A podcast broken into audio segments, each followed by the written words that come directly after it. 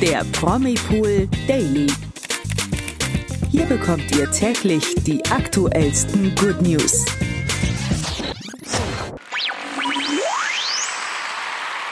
Hallo zum Promipool Daily Podcast. Wieder mit mir, Tina. Und mit mir, Nathalie. Ja, Leute, ihr müsst mich doch noch ein bisschen länger ertragen anscheinend. Ich bin schon wieder da. Manchmal geht es schneller, als man denkt. Ja. Schön, dass du heute dabei bist, Tina. Ich freue mich. Wir reden heute über das Thema Liebe. Die einen suchen sie im TV und die anderen versuchen sie nochmal aufzuwärmen. Außerdem wacht die Promi-Welt auch langsam wieder aus ihrem Winterschlaf auf. Und wir haben heute natürlich auch wieder eine Menge News für euch. Mhm. Fangen wir mal mit einem Thema an, bei dem wohl jeder mitreden kann. Es geht um die Liebe.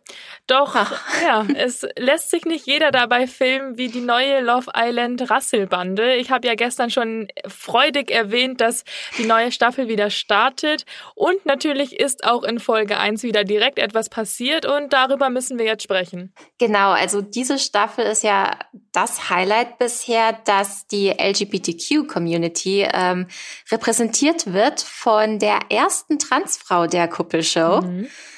Äh, die 22-jährige Jessica ist am Anfang der Folge sehr offen mit ihrer Geschichte umgegangen und hat ihren Mitstreiterinnen auch gleich alles erzählt und berichtet, dass sie im Körper eines Jungen geboren wurde, aber schon sehr früh gemerkt hat, dass sie im falschen Körper gesteckt hat. Ja, erstmal Respekt dafür, dass sie das so offen kommuniziert und das Thema nicht einfach mhm. unter den Teppich kehrt, weil dank der medizinischen Möglichkeiten, die es ja mittlerweile gibt, siehst du das den Betroffenen ja auch nicht direkt an der Nasenspitze an.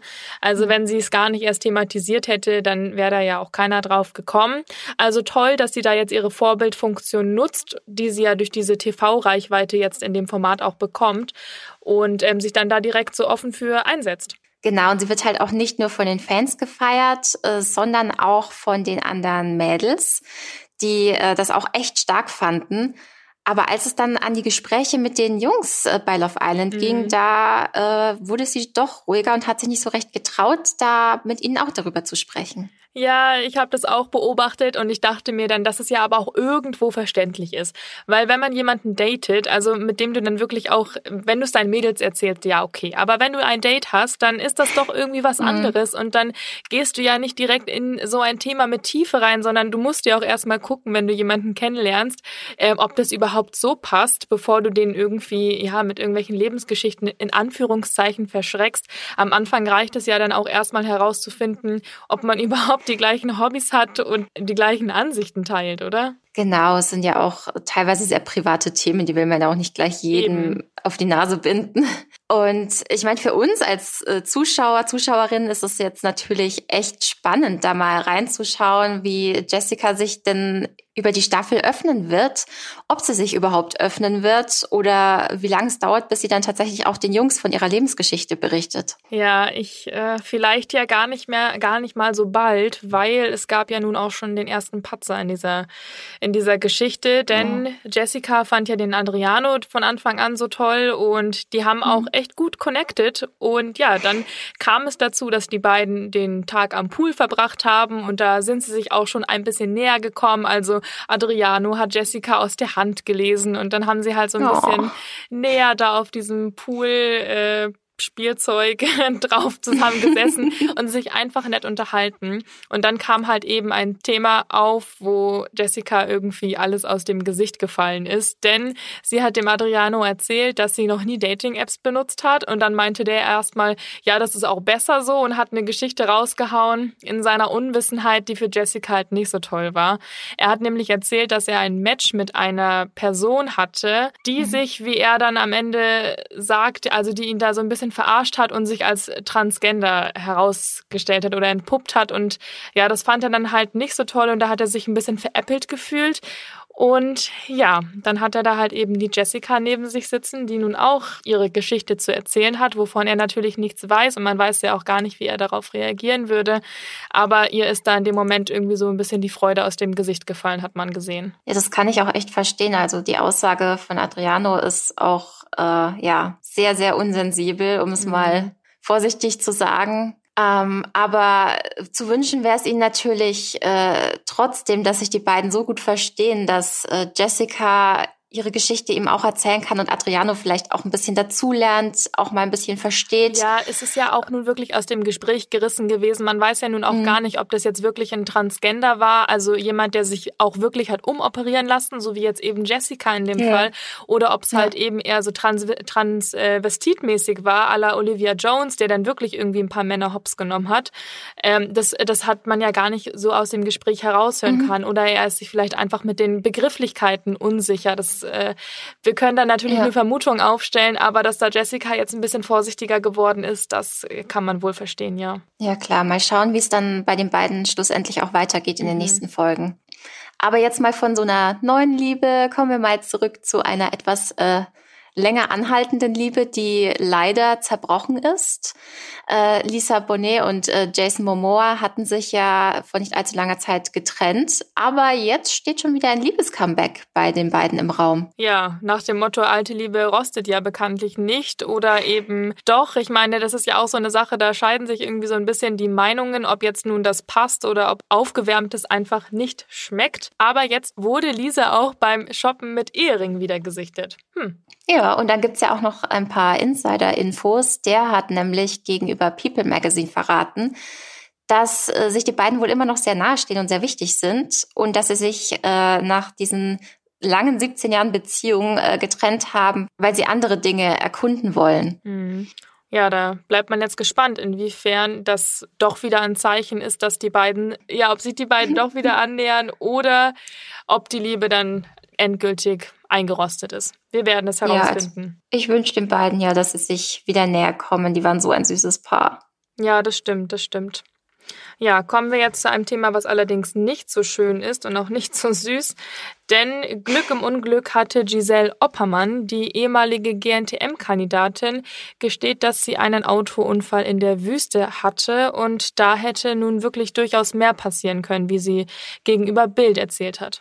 Ja, also das ist ja wirklich ein Horrorszenario, ja. was ich mir auch gar nicht ausdenken wollen würde. Also Giselle wollte mit Freunden in der Wüste einfach ein Barbecue veranstalten und äh, hat jetzt erzählt, dass sie ähm, mit ihrem Fahrer, das, also die Gruppe mit dem Fahrer durch äh, die Wüste gefahren ist und der Fahrer hat dabei gemerkt, dass äh, Giselle sehr viel Angst hatte ich meine, gut, das können wir uns jetzt sehr gut vorstellen nach ihrer Zeit im Dschungel, wie das aussieht, wenn Giselle Angst hat. Mhm. Das Bild haben wir, glaube ich, alle noch vor Augen. Yep. Und äh, da ist es natürlich kein Wunder, dass der Fahrer das gemerkt hat. Aber er hat nun leider nicht Rücksicht darauf genommen, sondern fand es wohl lustig, da noch äh, weiter aufs Gas zu drücken und ihre Angst dann noch ein bisschen mehr zu provozieren. Ja, für mich ein absolutes No-Go. Ich finde es also wahnsinnig respektlos, wenn man schon jemandem das Vertrauen schenkt, der dann am Steuer sitzt und der ja nutzt das dann in Anführungszeichen so aus und mhm. provoziert dann ein, wie du schon sagst. Also ja, es zeigt ja nur, dass ihre Angst dann auch tatsächlich irgendwo berechtigt war. Denn nach dieser Extrabeschleunigung gab es einen Knall, von dem Giselle selbst gar nicht so viel mitbekommen hat, weil sie auch irgendwie klar durch Adrenalin oder durch, ähm, es ist ja auch ein Schockmoment dann und sie hat während der Fahrt auch die ganze Sache gefilmt. Da ist man halt, das geht glaube ich alles viel zu schnell, um das irgendwie zu realisieren. Aber ja. die Folgen waren dann halt einfach eben nicht so lustig. Ja, genau. Also sie ist dann, beziehungsweise das Auto ist dann gegen eine äh, Sanddüne geknallt.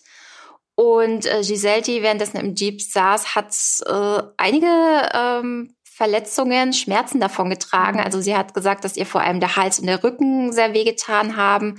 Und sie hat vom Sicherheitsgurt auch rote Striemen und äh, Schrammen abbekommen.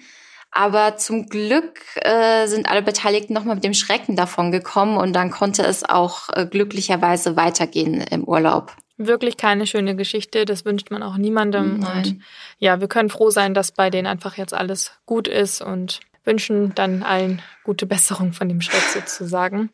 Kommen oh, wir jetzt zu den News des Tages, die wir direkt mal mit Baby News starten.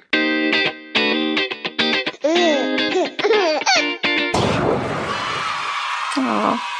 Josua Kimmich und seine Partnerin Lina erwarten gegen Ende März ihr drittes Kind. Hansi Flick erklärte in einer DFB-Mitteilung, wie besonders der Familienzuwachs für den Fußballer ist.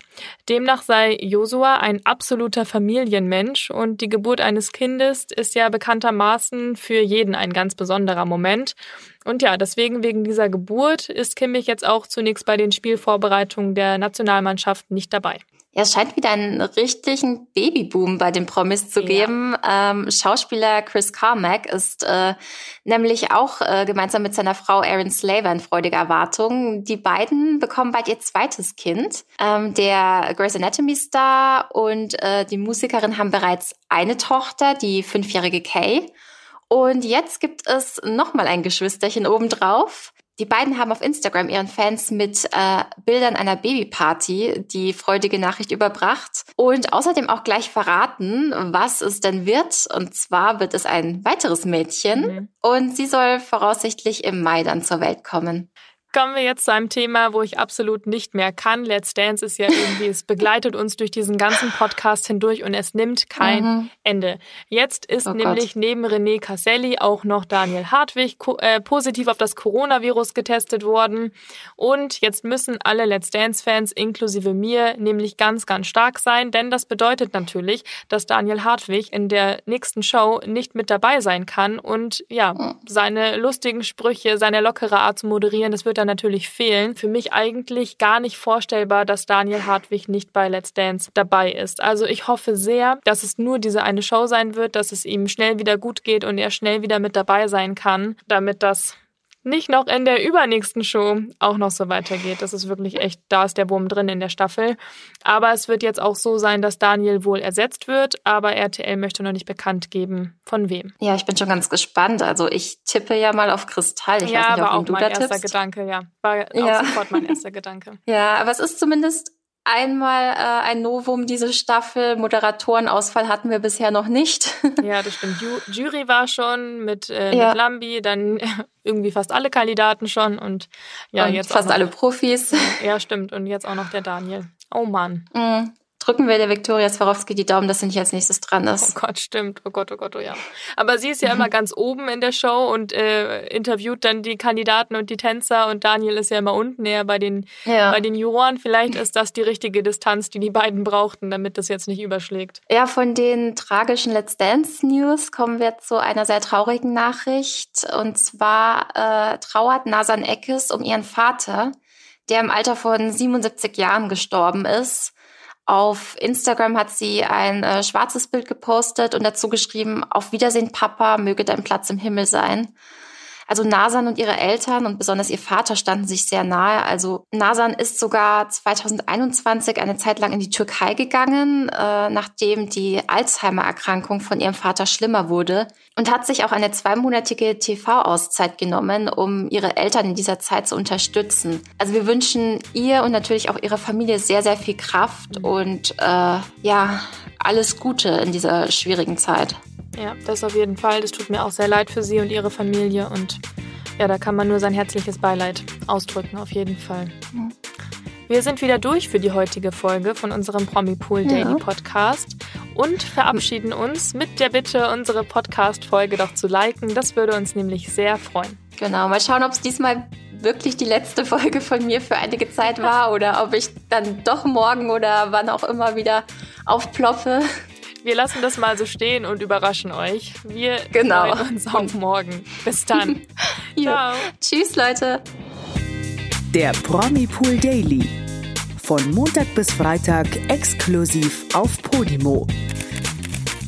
Noch mehr Good News bekommt ihr im Netz auf promipool.de.